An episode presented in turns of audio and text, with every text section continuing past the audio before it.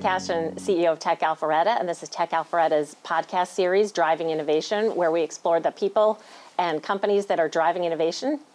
And this morning we have with us here Alan Nelson with Taylor English Law Firm. Alan, how are you? Thanks for I'm, joining us. I'm great, Karen. Thank you so much for having me. Yes, absolutely. Glad you could be here. So, I have to start off with just one quick comment, which is I know you're a Blue Devil fan. I am, yes. I am indeed, and I'm looking forward to uh, hopefully a great basketball season this season. Yeah, yeah. And I understand you're going to be uh, at, at, the upcoming basketball game. I'm going to be in a number of them this year, which is good fun. It's uh, Coach K's last run, and uh, we're very excited about it. Nice, nice. Well, I'll be I'll be living vicariously through you. So tell us what you do at Taylor English. Sure. So I'm a partner in the Taylor English Duma Law Firm. Uh, I'm the uh, practice group leader of our fractional general counsel practice. Um, and what that means is I'm the co-founder of TE General Counsel, which is which we go to how we go to market with that fractional general counsel practice. And how long have you been practicing law? Far longer than I care to remember. Uh, 32 years now. Wow. 32 years, all in the Atlanta area. Uh, tell us a little bit as well about what you did before joining Taylor English. Sure. So I started out in, in, in private law firms uh, in, in the area. One was an AmLaw 100 firm, one was a smaller firm. Um, really doing a lot of litigation um, for typically very large companies. Uh, over time, uh, I moved in house with Bell South Corporation, the old phone company, uh, right. which eventually merged with AT and T. Did a wide variety of things there, everything from um, you know IP work to licensing work to trademark work to litigation to employment, just a very wide range of things.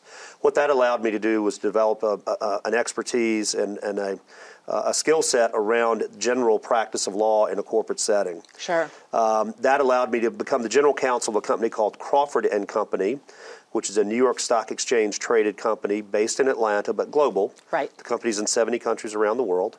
Uh, and I was the global general counsel there, uh, responsible for all legal issues facing the company.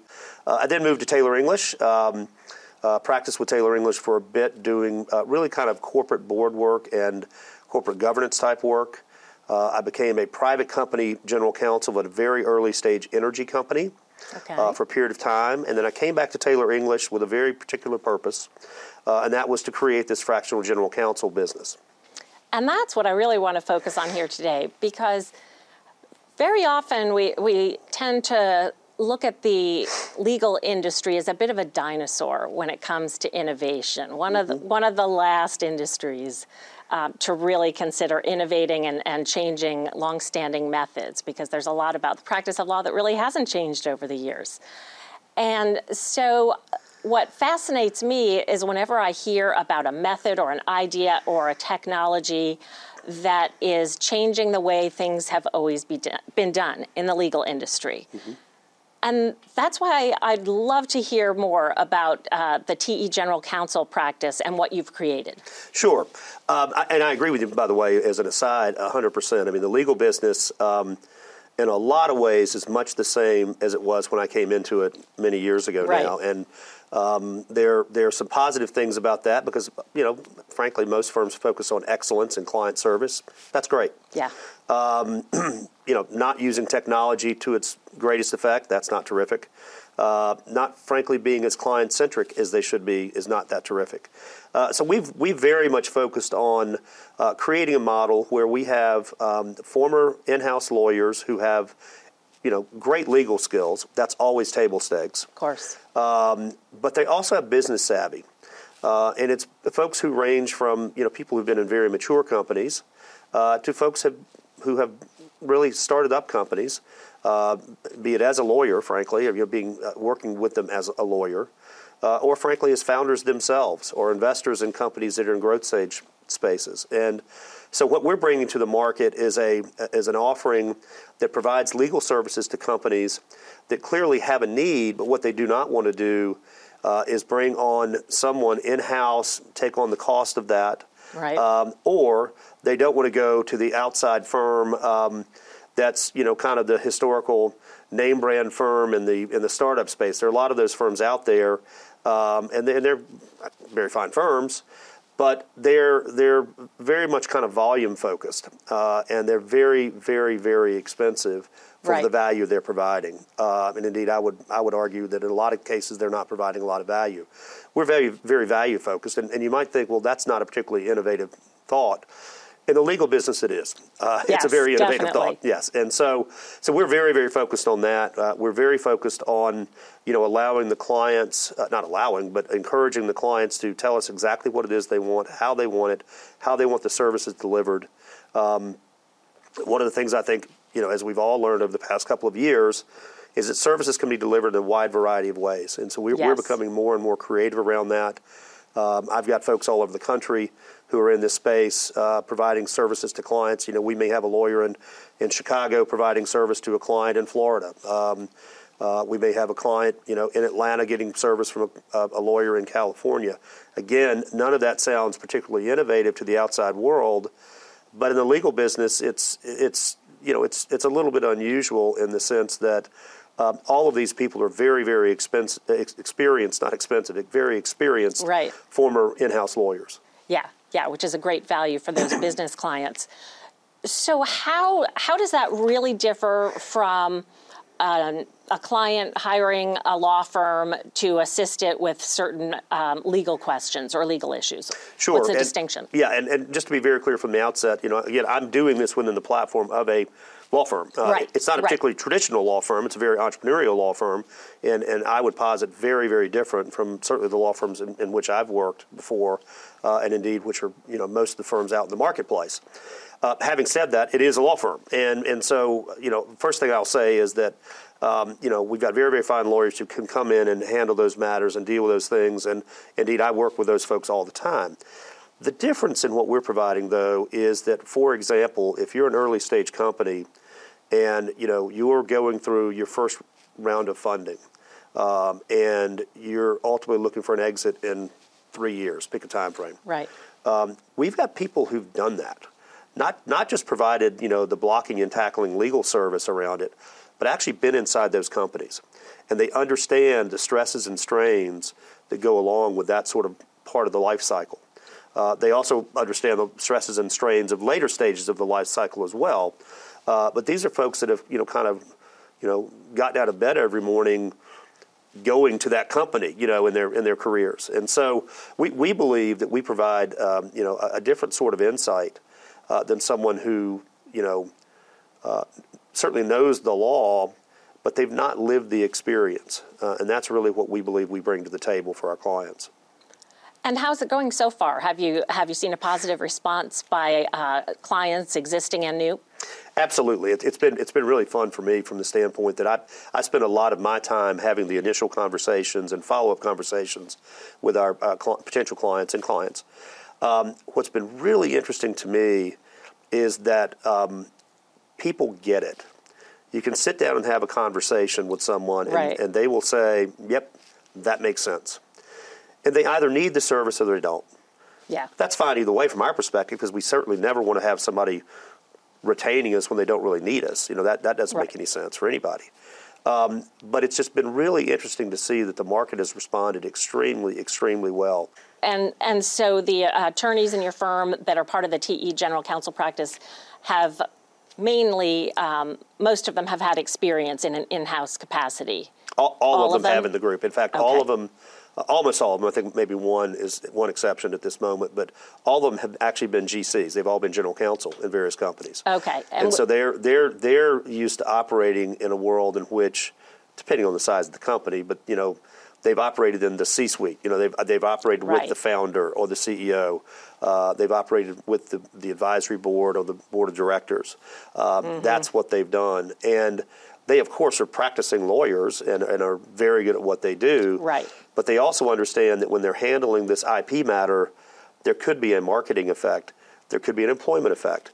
There could be there's uh, uh, you always know, business implications. there's always business implications. And so what, what I like to think is we're, you know, we're, we're really, you know, kind of looking around and identifying issues. And if we're competent to handle them, we handle them.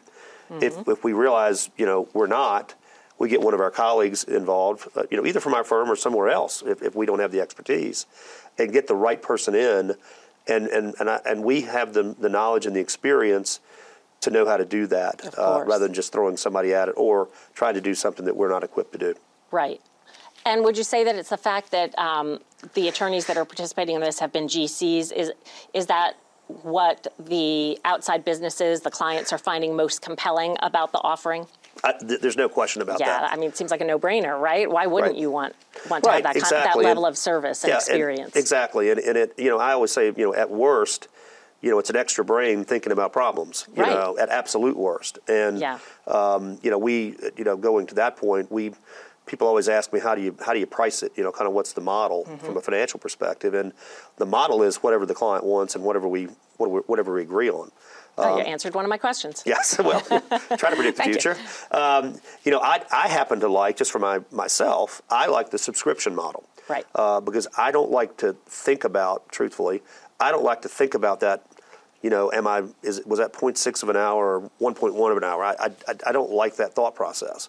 Um, I understand why it happens out in the world, Right. but it's not what I like to do. Uh, no, well, no one likes to do it, but I certainly don't like to do it. And so I like the subscription model. But we have some clients that would they say, well, let's you know let's start out on an hourly, um, and we'll see where that goes, and then we'll kind of see if we land in a place that gets us to a a reasonable model for a subscription rate. And when you are referring to a subscription rate, is that a, um, a flat fee or, or project-based fee rather than the 0.6? Correct. Exactly right. The way to think about it, I mean, it really, you know, it, it you know, any sort of like, you know, a SaaS, you know, subscription rate. Right. You're, you're paying for this. This is the service you're getting. This is how much you pay. Yes. And that's it. And that that to me, again, just temperamentally for me is is my preferred model. But at the end of the day, you know, I've got en- engagements where I'm doing that. I've got engagements where it's hourly. I've got engagements where it's a mix. Right. It just really depends on what the client wants and what the client's most comfortable with. Right. So it, it's great that it's still highly client-driven. Hundred percent. Yeah. Yeah. Hundred percent. And that, Yeah. that's again an, another benefit of, of what we're doing at Taylor English. Again, as I mentioned earlier, we're a very entrepreneurial firm, um, and what we don't have is, you know, some group of people behind a curtain somewhere saying, you know, you must charge X on this matter. We just don't have that. Uh, Right. we we have a lot of self determination on our relationships with our clients, uh, which is really, you know, from a provision of service standpoint, really liberating. And, and pretty unique for the profession Yes. as a whole. Very much so. Right. Very much so. Right. The fact that you know Taylor English would be open to and embrace this this new way of offering services out, as a way to better serve its clients speaks highly of the overall dis, disposition and uh, leanings of the firm. Right. To be that progressive and open minded. That, that's right, and that's that's I mean that's really in a nutshell the history of the firm. I mean the, the firm was you know started by folks who uh, you know um, really had a bent toward entrepreneurialism, um, and that's just one of that's to me the golden thread that goes through everything we do. Um, you know, and and it it really manifests itself in frankly the kind of clients we love working with, the kind of clients we like to support, the kind of clients that really love coming to us because they know there's an incredible not only alignment in how we're providing the services, but there's really a mental alignment. There's a philosophical alignment Right. around it as well. Right. Absolutely.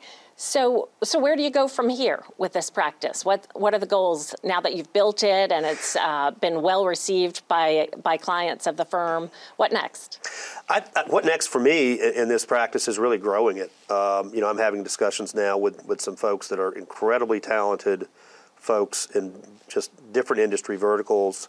Uh, I'm having conversations with three people this week about it. Uh, I mean, as the word gets out in the marketplace, we're having more and more folks come to us and say, "Hey, what you're doing sounds pretty cool. You know, let's let, let's try to get involved in it." And again, these are all very experienced, very talented lawyers, many of whom are folks that have practiced with you know household name brand type companies. Sure. Sure. And um, they're they're looking for an opportunity to kind of row their own canoe. You know, Mm-hmm. they they don't want to go into uh, an environment where they're going to be just given here are your three clients, provide them service, and that's what you do. Right. So that's very interesting. So, really, not only is it a great service for clients and prospective clients, but it's also a recruiting tool, in a sense, for Hundred the firm.